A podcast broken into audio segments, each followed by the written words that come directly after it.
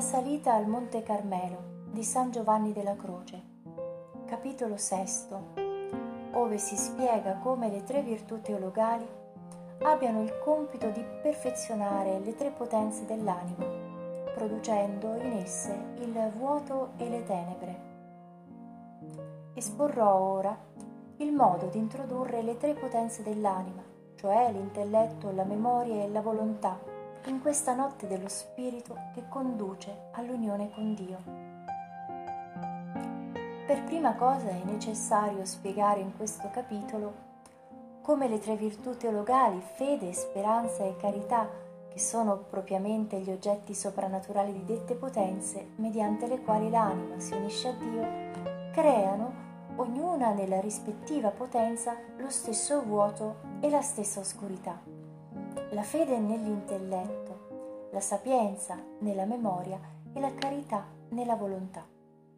In seguito si vedrà come l'intelletto debba perfezionarsi nelle tenebre della fede, la memoria nel vuoto della speranza e come la volontà si debba fortificare nell'assenza e nello spogliamento di ogni affetto per unirsi a Dio. Detto questo, apparirà chiaro quanto bisogno ha l'anima di percorrere sicura questo cammino spirituale, di passare per questa notte oscura appoggiandosi a queste tre virtù che la svuotano di tutte le cose e la tengono al buio nei loro confronti. Difatti, come ho già detto, l'anima in questa vita non si unisce a Dio per mezzo di ciò che può comprendere, godere o immaginare, né tramite qualsiasi altra sensazione, ma solo mediante la fede, la speranza e la carità in rapporto all'intelletto, alla memoria e alla volontà. Queste tre virtù, ripeto, creano il vuoto nelle potenze. La fede crea il vuoto nell'intelletto, impedendogli di comprendere. La speranza spoglia di ogni possesso la memoria e la carità opera il vuoto nella volontà per spogliarla di ogni affetto e piacere riguardo a tutto ciò che non è Dio. La fede, già lo sappiamo, ci parla di cose che non possiamo capire con l'intelletto. Di essa Così si afferma nella lettera agli ebrei. La fede è sostanza delle cose che si sperano. Sebbene l'intelletto aderisca alle cose sperate con ferma certezza, tuttavia non riesce a comprenderle, perché se le penetrasse non vi sarebbe più fede. Questa, infatti, benché dia certezza all'intelletto, non gli offre chiarezza, ma solo oscurità. Quanto alla speranza non v'è dubbio che essa crei vuoto e oscurità anche nella memoria circa le cose di questa e dell'altra vita. Difatti la speranza ha per oggetto le cose che non si possiedono, perché se si possedessero non ci sarebbe più speranza. Per questo San Paolo dice nella lettera ai Romani, ciò che si spera, se visto non è più speranza. Infatti ciò che uno già vede o possiede come potrebbe ancora sperarlo? Anche questa virtù quindi crea vuoto perché ha per oggetto ciò che non si ha, non ciò che si ha. La carità crea ugualmente nella volontà il vuoto rispetto a tutte le cose create, perché ci obbliga ad amare Dio più di tutte le cose. Ciò si ottiene distaccando da esse ogni affetto per riporlo unicamente in Dio in Luca Cristo dice, chi non rinunzia a tutti i suoi averi con la volontà non può essere mio discepolo. È così che tutte e tre queste virtù pongono l'anima nell'oscurità e nel vuoto rispetto a tutte le cose. È bene ricordare a questo punto la parabola del Signore trasmessa nel Vangelo di Luca, dove si parla di un uomo che andò da un suo amico a mezzanotte per chiedergli tre pani, che rappresentano le tre virtù. Il testo riferisce che l'amico andò a chiedere questi tre pani a mezzanotte. Ciò significa che l'anima, al buio di tutte le cose, ove terrà le sue potenze, dovrà acquisire queste tre virtù e in questa notte dovrà perfezionarsi in esse. Nel capitolo sesto di Isaia leggiamo che il profeta vide due serafini ai lati di Dio, ognuno con sei ali, due delle quali coprivano i loro piedi a significare la cecità e l'annullamento degli affetti della volontà in tutte le cose per amore di Dio. altre due coprivano i loro volti e significano le tenebre dell'intelletto di fronte a Dio, mentre con le altre due volavano. Questo è il volo della speranza verso le cose che non si possiedono, al di sopra di tutto ciò che non si può avere qua giù e lassù, eccetto Dio. Le tre potenze dell'anima dunque devono tendere verso queste tre virtù, in modo che ciascuna di quelle sia informata dalla virtù corrispondente. Occorre tenere al buio e spogliare le potenze di tutto ciò che è estraneo a queste tre virtù. Tale è la notte dello spirito che ho chiamato attiva, perché l'anima fa ciò che le è possibile per entrarvi. Come nella notte dei sensi ho indicato il modo per liberare secondo l'appetito, le potenze sensitive dai loro oggetti sensibili, perché l'anima possa passare dal suo ambito verso il campo della fede.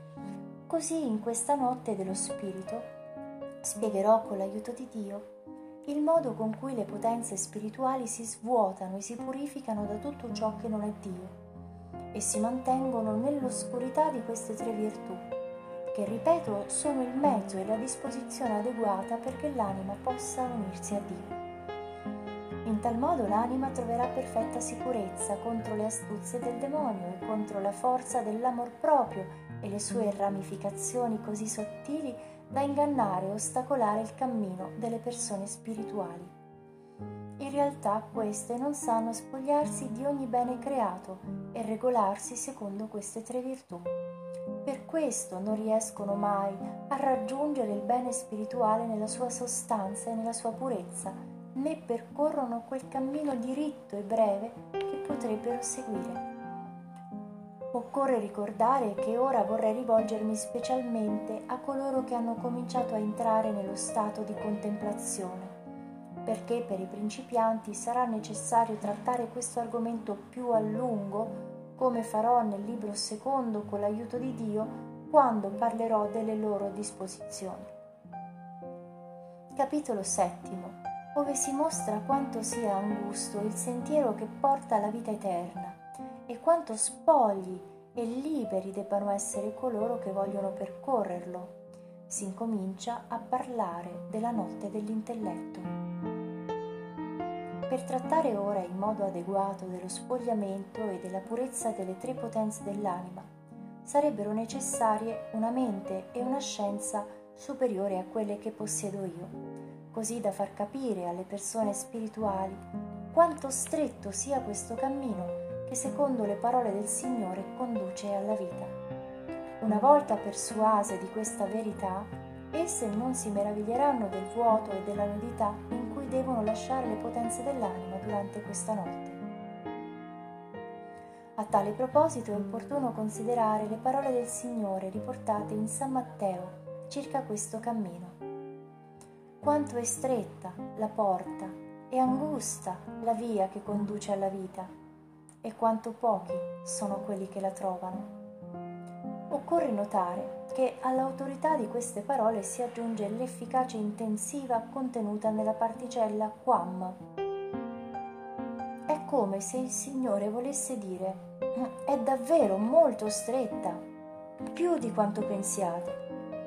Va inoltre osservato come egli in primo luogo affermi che stretta è la porta, il che permette di capire che per entrare in questa porta di Cristo che è l'inizio del cammino, l'anima deve anzitutto mortificare e spogliare la sua volontà di tutte le cose sensibili e temporali, amando Dio al di sopra di tutto.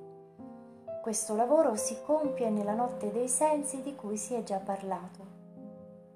Subito dopo aggiunge che angusta è la via, cioè quella della perfezione. Con tale espressione vuol far capire che per avanzare nel cammino della perfezione l'anima non solo deve passare attraverso la porta stretta, privandosi dei beni sensibili, ma deve altresì mortificarsi, espropriarsi e sbarazzarsi completamente dei beni spirituali. Ciò che dice della porta stretta va quindi riferito alla parte sensitiva della persona e a quella spirituale o razionale ciò che dice della via angusta. La causa poi dell'espressione pochi sono quelli che la trovano, va ricercata nel fatto che pochi sanno e vogliono entrare in questa estrema nudità e vuoto dello spirito. Poiché questo sentiero verso il sublime monte della perfezione sale verso l'alto ed è angusto, può essere percorso soltanto da viandanti che non portano pesi aggravanti la parte inferiore, cioè i sensi, né impedimenti che ingombrano quella superiore, cioè lo spirito, poiché si tratta di un impegno in cui si cerca e si raggiunge solo Dio e Dio solo va cercato e posseduto. Da ciò risulta chiaro che l'anima deve sbarazzarsi non solo di ogni affezione verso le cose create, ma deve altresì essere libera e distaccata dai beni riguardanti il suo spirito. Per istruirci e guidarci in questo cammino, il Signore nel Vangelo di San Marco ci insegna quell'ammirabile dottrina che è tanto meno praticata dalle persone spirituali quanto più è loro necessaria. Per questo motivo e perché fa al caso nostro la riporto tutta, spiegandone il genuino e spirituale significato. Il Signore afferma dunque così, se qualcuno vuol venire dietro a me, rinneghi se stesso, prenda la sua croce e mi segua, perché chi vorrà salvare la propria vita la perderà, ma chi perderà la propria vita per causa mia e del Vangelo la salverà. Oh, chi potrà far comprendere, praticare e gustare tutta l'importanza di questo consiglio del nostro Salvatore. Egli richiede di rinnegare se stessi, affinché le persone spirituali vedano quanto il modo di comportarsi in tale cammino sia diverso da quello che molte di loro immaginano. Alcune infatti pensano che basti una qualsiasi forma di ritiro o di riforma della vita altre si limitano a esercitarsi in qualche modo nella virtù, nella pratica dell'orazione della mortificazione, ma senza arrivare allo spogliamento e alla povertà, all'abnegazione e alla purezza spirituale, che sono un tutt'uno consigliatici qui dal Signore. Si preoccupano infatti più di nutrire e ricoprire la loro natura di consolazioni e sentimenti spirituali, che di spogliarla e privarla di ogni conforto per amore di Dio. Pensano che basti mortificarla nei piaceri del mondo e non che debba essere annientata e purificata anche nella sua parte spirituale. Avviene dunque che quando si presenta loro l'opportunità di compiere un atto di virtù solido e perfetto come l'annullamento di ogni suavità in Dio, la permanenza nell'aridità, nelle avversioni, nelle sofferenze, cose in cui consiste la pura croce spirituale, la nudità e la povertà di spirito del Cristo. Tali persone rifuggono tutto questo come se fosse la morte e vanno solo in cerca di dolcezze e suavità nei rapporti con Dio. Ma questo non è rinnegare se stessi, né nudità di spirito, bensì golosità spirituale. Agendo così esse si rendono nemiche della croce di Cristo perché il vero spirito cerca nel Signore più l'amaro che il dolce, propende più per la sofferenza che per la consolazione, più per la mancanza di ogni bene per amore di Dio che per il possesso, più per le aridità e le afflizioni che per le dolci comunicazioni, sapendo che questo significa seguire Cristo e rinnegare se stessi. Il resto invece è cercare se stessi in Dio, cosa molto contraria all'amore. Infatti cercare se stessi in Dio significa ricercare i doni e le consolazioni di Dio. Mentre cercare unicamente Dio non è solo voler rinunciare a tutto per amore di Dio, ma essere propensi a scegliere per Cristo quanto di più disgustoso vi possa essere sia da parte di Dio che del mondo. Questo è amore di Dio. Chi potrà far comprendere fin dove il Signore vuole che arrivi questa rinuncia? Essa deve essere certamente come una morte e un totale annientamento temporale, naturale e spirituale, in relazione alla volontà, nella quale si opera ogni rinuncia. Ciò è quanto intende dirci il Signore quando afferma chi ama la sua vita la perde cioè chi vorrà possedere qualcosa o ricercarla e tenerla gelosamente per sé la perderà, ma chi avrà perduto la sua vita per causa mia la troverà, cioè chi per amore di Cristo rinuncia a tutto ciò che può desiderare e gustare, scegliendo ciò che più assomiglia alla croce, il Signore stesso nel Vangelo di San Giovanni chiama questo atteggiamento odiare la propria vita, costui la guadagnerà. Tale è l'insegnamento che il Signore offrì a quei due discepoli che gli chiedevano di sedere alla sua destra e alla sua sinistra. Egli non diede loro alcuna speranza di raggiungere la gloria richiesta, ma offrì il calice che egli stesso avrebbe bevuto come la cosa più preziosa e più sicura su questa terra, piuttosto che il godimento.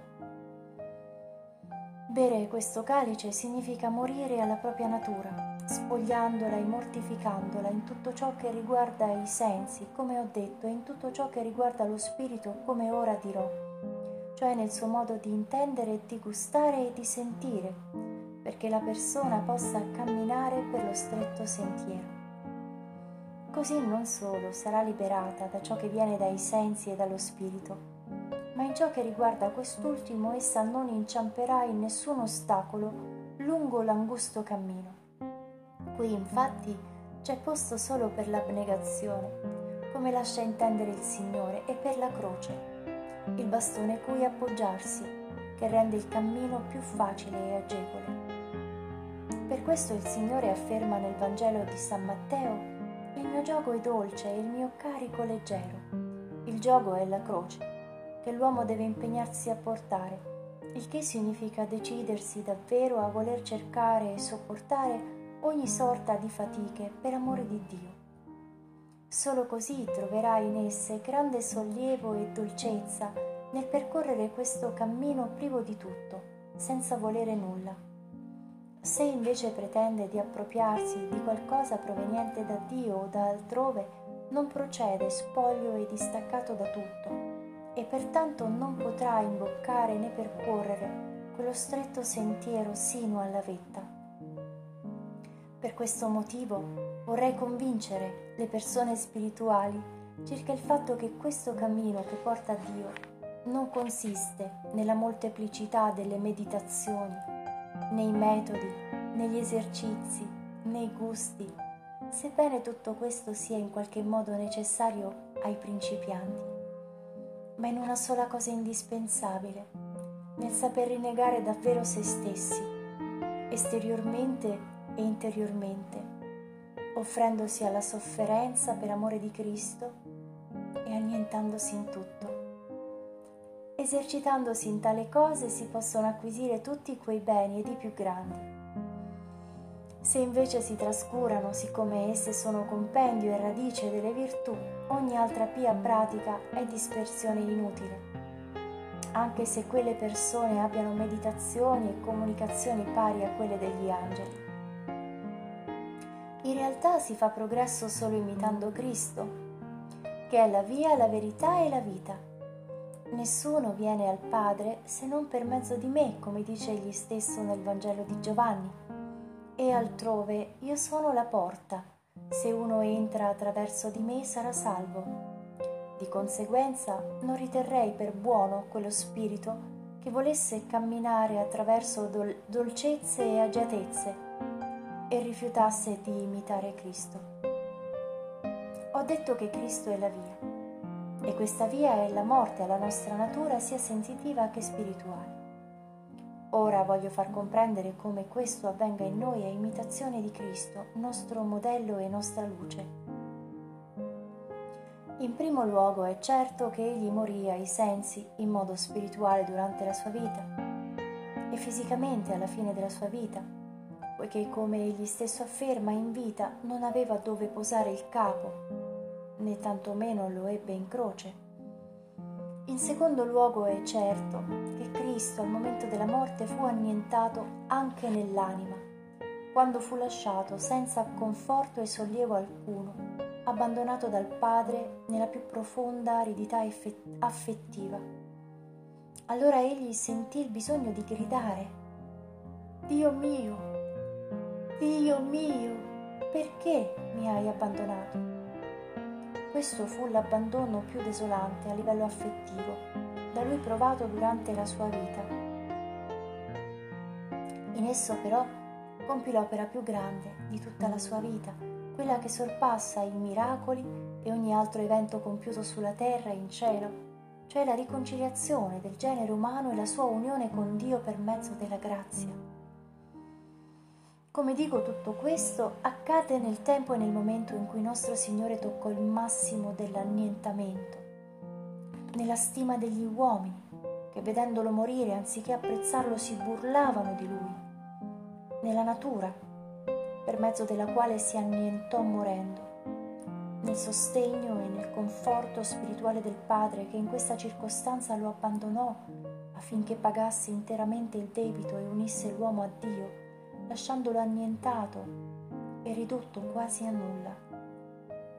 Davide dice di lui era ridotto un niente e non capiva. Comprenda perciò l'uomo spirituale il mistero della porta e della via di Cristo per unirsi a Dio e sappia che quanto più per amor suo si annienterà nelle sue parti sensitive e spirituali, tanto più si unirà a Dio e più grande sarà la sua opera. Quando si sarà ridotto al nulla, avrà cioè raggiunto l'estrema umiltà, allora realizzerà la sua unione spirituale con Dio, che è lo stato più grande ed elevato al quale si possa pervenire in questa vita. Tale unione non consiste quindi nelle gioie, nelle consolazioni o nei sentimenti spirituali, ma in una vera morte di croce sensitiva e spirituale, cioè esteriore ed interiore non voglio dilungarmi oltre su questo argomento, anche se non smetterei mai di parlarne, perché vedo che Cristo è assai poco conosciuto da coloro che si considerano amici suoi. Li vediamo infatti cercare in lui dolcezze e consolazioni e amare molto se stessi, piuttosto che cercare le sue amarezze e la sua morte, segno di coloro che lo amano molto. Parlo di quelli che si ritengono suoi amici, non degli altri che vivono lontano e separati da lui grandi letterati, potenti e tutti gli altri che vivono là nel mondo, preoccupati di soddisfare le loro ambizioni e le loro manie di grandezza, perché di costoro posso dire che non conoscono Cristo e che avranno una fine, per quanto buona, molto amara. Non parlo di loro in questo scritto. Di essi si parlerà nel giorno del giudizio, perché costoro soprattutto avevano il dovere di annunciare la parola di Dio essendo stati da lui posti in alto dinanzi agli uomini per cultura e dignità. Ora però parlo all'intelligenza dell'uomo spirituale, soprattutto di colui al quale Dio ha fatto il dono di elevarlo allo stato di contemplazione. Come ho già detto, ora parlo specialmente a queste persone, dicendo come devono indirizzarsi a Dio nella fede, purificando il loro intelletto da ciò che è a lui contrario e mortificandosi per poter entrare in questo sentiero stretto della contemplazione oscura.